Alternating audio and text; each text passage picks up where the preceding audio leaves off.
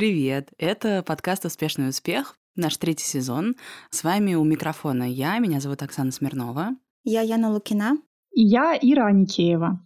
В этом выпуске мы добираемся до интересной темы образ жизни мечты, стоит ли его иметь, как превращать мечту в цель и планировать ее достижение. Опять же, нужно ли это делать или нет, или приятно просто мечтать. И еще хотим поговорить про такую концепцию, как работа мечты.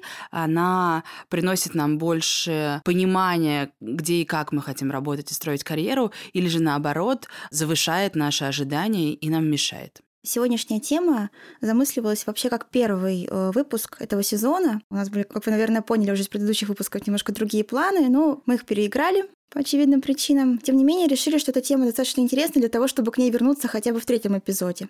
Пойду издалека, расскажу вообще, чем она вдохновлена. Вдохновлена она двумя продуктами Netflix. Это не реклама Netflix, тем, более, что он уже ушел из России. Первый — это фильм «Look Both Ways», где играет Лили Рейнхард. Он про девушку, которая в свой выпускной год забеременела. Вернее так, она переспала со своим лучшим другом, просто for fun, и дальше, значит, э, подозрение, что она беременна, и ее жизнь делится как бы на две половины. Значит, в одной половине тест оказывается отрицательным, соответственно, она берет подмышку свой пятилетний план, по которому она должна поехать в Лос-Анджелес и стать там известным аниматором, иллюстратором. А вторая версия жизни, та, где она, естественно, оказывается беременна, и она, значит, свой план, который она вела там, не знаю, с детского сада, условно говоря, что, значит, его куда-то запихивает на чердак, э, рожает ребенка, ну и, соответственно, как бы вот немножко так откладывает эту свою dream life, да, ради того, чтобы заниматься воспитанием ребенка, что жизнь, она интереснее иногда, чем вымысел. И второй пример, это тоже, опять же, Netflix, это сериал Have I Ever, там главная героиня Дэви, она рвется, как вы, возможно, знаете, если вы смотрите этот сериал, в Лигу Плюща, и ей выпадает шанс пойти в школу, после которой сразу же прям все ученики 100% поступают в Ель. Но эта школа, она находится вне, значит, э, там ее родного города, соответственно, ей придется разлучиться с мамой, там, с друзьями на целый год. И, в принципе, уже больше, наверное, к нему не вернуться, потому что дальше уже будет университет. И вот, значит, она приходит к школьному психологу, там такая веселая женщина, вот, и значит, она рассказывает, э, что ей делать, сложности выбора, и ей психолог говорит, что ты знаешь, Дэви, когда ты так тщательно планируешь свою жизнь, настолько четко представляешь вообще, что ты хочешь от будущего, ты на самом деле себя сильно ограничиваешь. В совокупности два этих кино и ТВ-продукта очень навели на эту тему. Почему? Потому что, с одной стороны, мы сейчас живем в парадигме, где из каждого утюга нам говорят, что нужно визуализировать, четко представлять вообще свое будущее, буквально там по пунктам, планировать, да, то есть если вы там ничего не спланировали, ничего у вас и не будет. Как говорили в еще одном фильме, нет плана, жди провала. А с другой стороны, мы живем, опять же, в такое время, когда горизонт планирования, в принципе, очень короткий, мы шутили, да, что два дня, сейчас уже шутим, что два часа, и, в принципе, сложно что-то предположить. И вот мне было бы интересно с вами обсудить, как вы вообще к этому относитесь. Нужно ли планировать, не нужно ли планировать? Должна ли быть картинка Dream Life, не должно ли ее быть? Стоит ли расстраиваться, когда все ваши планы летят к чертям, да, по независящим от вас причинам, да? И как вот в этой ситуации все это решать? А, Яна, правильно ли я услышала твой вопрос? Нужно ли нам сейчас в условиях тотальной неопределенности, в которой на самом деле мы с вами и до всех событий 2022 года жили, планировать и не ограничивает ли нас собственное представление о счастливой жизни от каких-то возможностей? Именно так. Интересно, что как бы Яна сразу уже рассказала нам про два проекта Netflix и сразу перешла от слов э, «жизнь мечты» к словам «планирование». А это вроде как, ну там, второй шаг, да, если ты себе что-то намечтал, то ты в целом можешь себе это запланировать. Я вас, можно, сразу спрошу, делаете ли вы так? Намечтав себе что-то, превращаете ли вы эту мечту в цель и делаете ли вы план по ее достижению? Нет. Лично я могу сказать за себя то, что я очень хорошо разделяю свои цели от э, мечтаний. Я себя никак не ограничиваю ни в одном и ни в другом. Так, это очень интересно. А расскажи, как ты себя отделяешь цели от мечтаний? Ну, смотрите, мечта — это, в принципе, интересная такая защитная реакция нашего мозга на какие-то внешние обстоятельства. Есть такое понимание в психике, что нам не всегда нужно действовать. Нам очень часто нужно просто быть. Как знаете, когда Елизавету II короновали, королева-мать ей напутствовала, что гораздо сложнее просто быть, чем действовать. Да, королева есть, но она не влияет ни на какие решения решения в стране, да. Она, собственно, знаете, она как кот в вашей квартире. Она просто есть и царствует, да. Вот и все. И э, на самом деле то же самое происходит с нашей психикой. Мы, когда с вами рождаемся в этот мир, мы не производим никаких действий, ну, кроме таких э, витально-физиологических. Младенец, он просто есть. И э, затем уже паттерны нашей жизни складываются таким образом, что отовсюду на нас такое происходит социальное давление, что нужно действовать, не упусти свой шанс.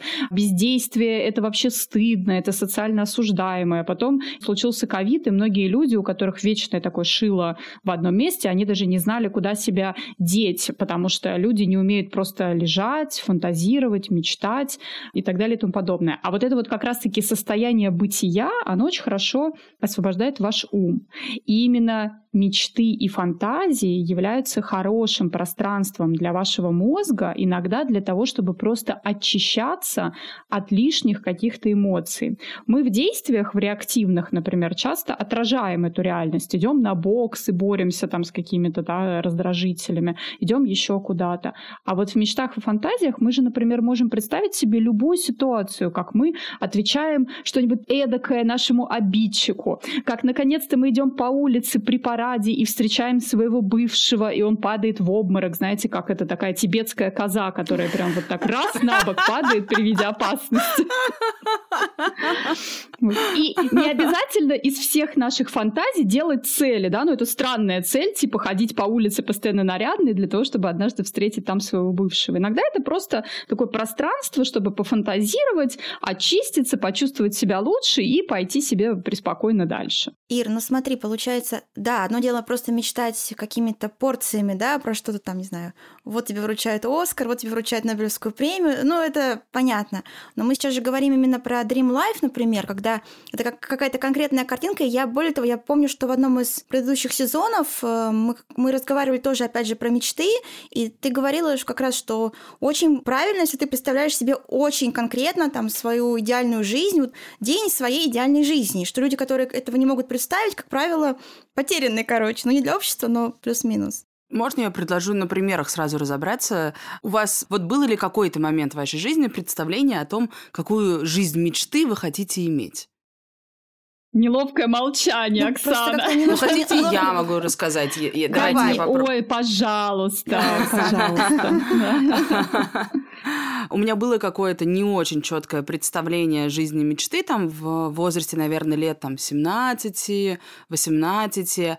Оно как-то строилось да ни на чем она не строилась. Ну вот мне хотелось какой-то жить приятной жизнью, ходить в классные места, жить в центре, не с родителями, быть причастной к какой-то интересной тусовке, каких-то привлекательных, э, Смотри, деятельных людей. Все, все сбылось. Все сбылось, да. И это классно, потому что в какой-то момент я поняла, что ну да, вот я в этом и живу. А, например, с работой мне было немножечко по-другому. Я никогда не мечтала работать в глянце. Прям я делала все ровно противоположное тому, что делал глянец, и хотела работать э, в журнале «Афиша», куда меня несколько раз не взяли на работу. И, в общем, а это была моя мечта. А оказалась я в итоге ни в какой не в «Афише», а в глянце.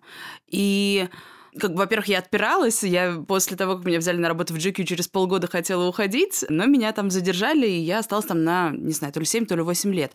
Думала ли я в моменте, что, ой, кажется, это не моя мечта, расстроена ли я была? Ну, не очень.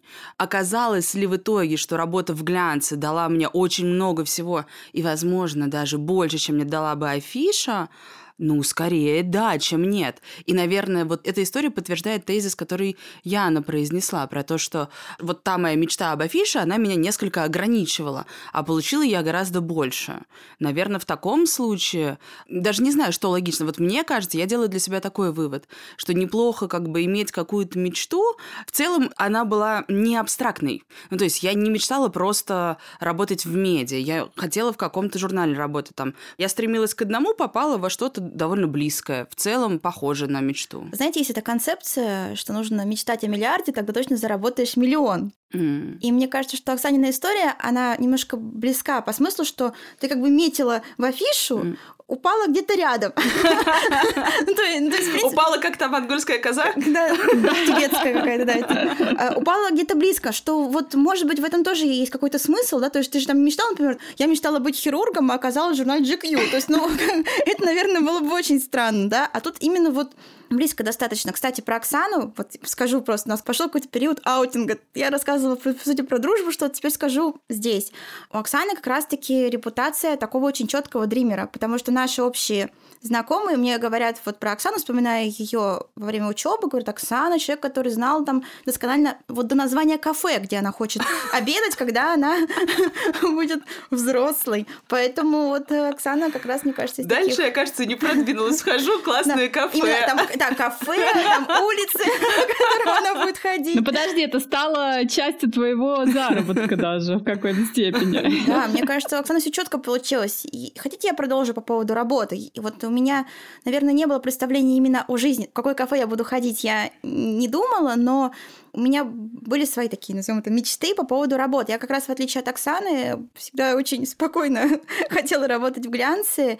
И, в принципе, если вот оглянуться назад, такой мой чек-лист по глянцу, да, все люди, с кем я хотела посотрудничать, все издания, с которыми я хотела посотрудничать, я их все вычеркнула. То есть вот по факту это все так или иначе осуществилось. Другой вопрос, что, конечно, может быть, не всегда это осуществлялось, да, знаете, как говорят, бойтесь своих желаний, да, что не всегда это осуществлялось именно прям на 100% позитивном, да, ключе, ключе. Но тем не менее, вот я, оглядываясь назад, я понимаю, что да, и более того, я скажу вам страшную вещь, но я почему-то всегда была уверена, когда была в тинейджерстве, что я буду работать в глянце там, лет до 30.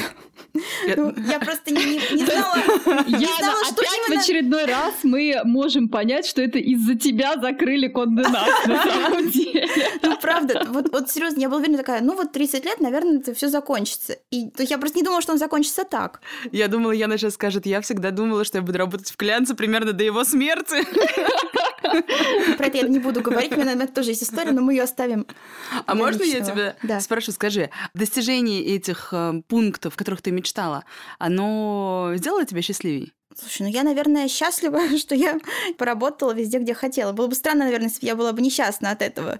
Можно тоже маленькую историю расскажу. Был паблик ток у нас небольшой, где-то, наверное, в конце весны, что ли, в начале лета. Я там тоже участвовала. Я вообще человек, который очень суровый. Мне кажется, я не из тех, кто там рыдает по поводу ИБС. Но, тем не менее, ну, значит, и там был разговор, естественно, про смерть глянца, понятно. И в какой-то момент стали тоже мне задавать вопросы.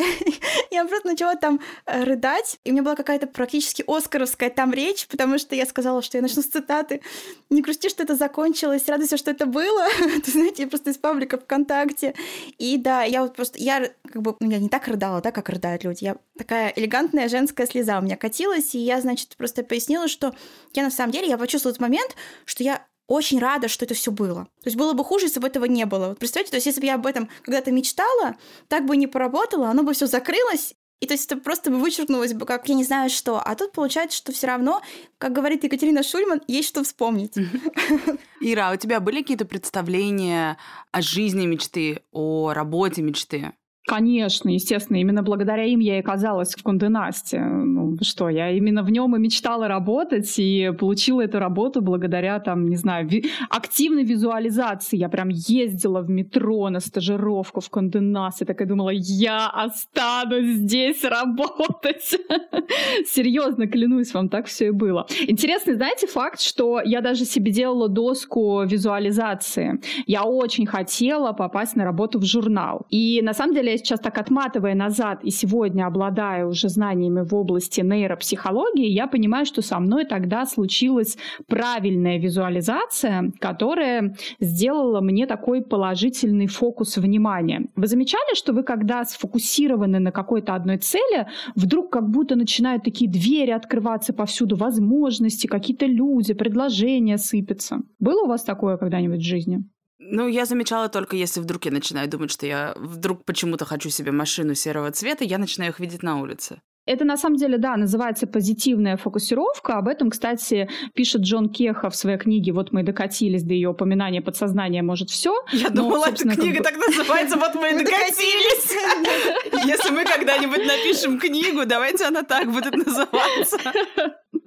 Собственно, он в этой книге на самом деле эм, приводит примеры различных исследований ученых, что же, как же устроена работа нашего мозга и что же такое на самом деле подсознание. Поэтому не стоит игнорировать э, то, что оно существует. И это действительно так. Мы когда фокусируемся на какой-то цели, мы просто убираем весь внешний шум, и начинаем к ней идти. Я сегодня утром, даже вы не поверите, мне просто Facebook выдал ни с того ни с сего интересную статью на тему того, что когда капитан воздушного судна терпит крушение, для того, чтобы выйти из этой ситуации, где много всего находится в локусе его контроля, он должен сфокусироваться только на одной задаче, на том, что ему говорит авиадиспетчер, и не обращать внимания на другие вещи.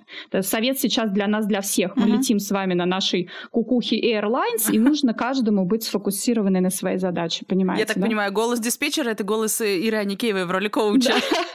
Вот. И это правда так работает. Соответственно, у меня в какой-то момент появилось сильное желание. Я тогда работала на государственной службе, поняла то, что мне там не очень все нравится. Хотела работать в журнале, в глянце, идеализировала эту работу, естественно, в какой-то степени. И начала искать э, какие-то варианты, как мне туда попасть. И а, откуда ни возьмись, вдруг нарисовался контакт контакт девушки, с которой я вместе училась, она на тот момент уже работала в журнале «Эль». Так я вышла на свою первую работу в глянце.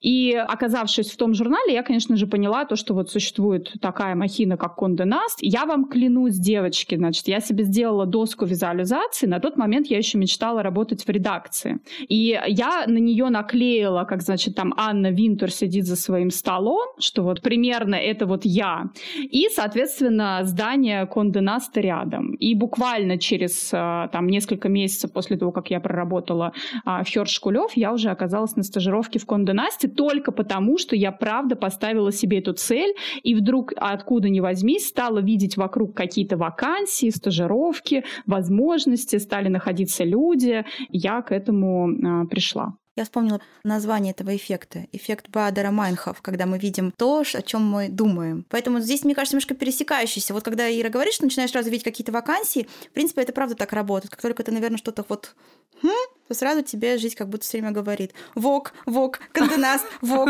Анна Винтур».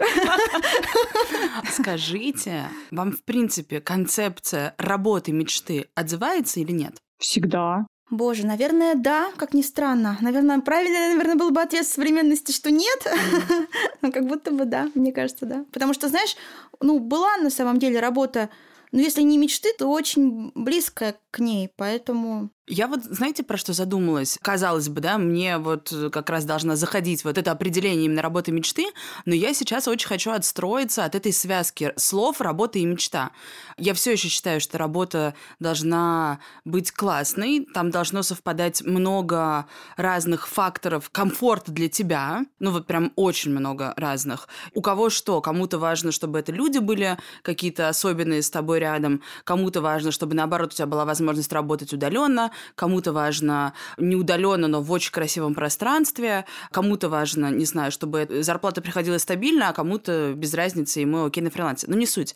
Я против того, чтобы называть это работой мечты, потому что, мне кажется, мы вот таким образом себя немножечко программируем и завышаем свои ожидания. И мы от работы ждем чего-то такого, вау, запредельного. Ну, может быть, я это жду, да, потому что я, в принципе, очень люблю мечтать. И возлагаем какие-то вот такие надежды именно на работу, что она будет какой какой-то такой аж сказочный, а по факту она все равно еще просто работа, и классно, если она может быть еще какой-то чуточку более приятной и комфортной, но она совершенно не обязана быть мечтой. Слушай, а тебе не кажется, что это не так плохо на самом деле, если мы себе представляем работу какую-то прям вот работу мечты. То есть ты думаешь, это прям ограничивающий какой-то фактор? То есть, окей, я поняла твою мысль, что это приводит к разочарованию, скорее всего, да, если ты прям вот себе нафантазировал что-то такое невероятно кинематографичное, а попал в обычное какое-то место, да, просто хорошее, но обычное, то ты как бы разочарован. Тебя именно этот фактор смущает? Я думаю, что меня даже не столько это разочарование смущает, сколько то, что ты привязываешься к этому, и ты действительно расстраиваешься, если работа оказывается не такой работой мечты, как ты хотел. И ты расстраиваешься, если ты ее теряешь. Ну вот да, это на, правда, в, в да. этом смысле. И еще мне кажется, что концепция работы мечты, она немножечко как будто бы не приближает нас к work-life balance.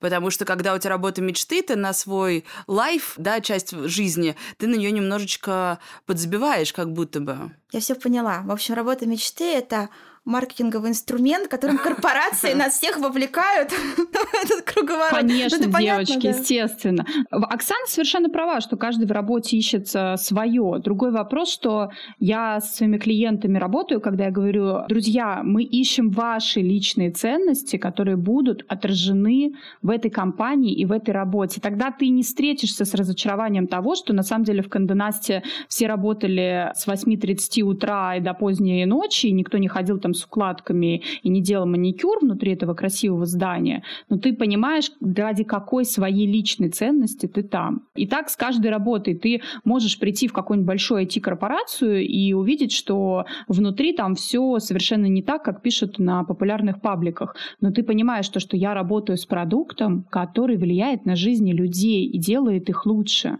И именно поэтому я здесь. Давайте э, уйдем от э, работы мечты в какую-то жизнь мечты. Как все-таки у вас работает эта сцепка с э, мечтанием и планированием? Знаете, что я вам хочу сказать? Я заметила то, что в текущем контексте нашего года, когда сломались все вообще установки и наши ожидания с вами, многие до сих пор находятся в состоянии проживания утраты вот этого своего life. Я сейчас не говорю про людей, которые попали в тяжелую действительно ситуацию, uh-huh. где ведутся какие-то боевые действия и прочее, да, а я говорю сейчас про людей, которые продолжают жить мирной жизнью, но из-за того, как поменялся поменялся контекст в мире, они вдруг поняли, что то, что они себе представляли, что они будут жить в какой-то определенной квартире, ездить в меховой холодильник, перед этим утром есть свой авокадо-тост, заходить в Симачев за апельсиновым соком, этого больше не будет. Потому что Симачева уже нет. Ну, ну Симачев там где-то возродился, может, они планировали в него ходить. Вот, понимаете? И то есть, как бы, условно, когда ты настолько детально себе все представил, и твой Dream Life имел такую прям осязаемость, вот я знаю то, что этим людям тяжелее всего было с ним прощаться. А хорошо, а что с этим делать? Вот скажи, я правда тоже вижу вокруг много людей, которые вот как-то остаются в некоторой растерянности от того, что что-то им придуманное из сферы мечтаний как-то уже неосуществимо. Какие здесь есть, э, может быть, советы, инструменты, что делать? Перестать мечтать и страдать, намечтать новое, не мечтать, а просто что-то делать. Можно я? я? Хоть я не специалист, как Ира, но мне кажется, самое первое, самое важное – это как можно быстрее принять ситуацию. То есть перестать цепляться и думать, что ну завтра это все вернется, и сейчас мы опять будем мечтать по-новому то, что мы мечтали. Мне кажется, чем быстрее ты смиряешься, что теперь вот так, угу. то тем, наверное, легче. Я права или нет? Абсолютно права, Яна. Это вообще на самом деле. Но такая... это же грустно.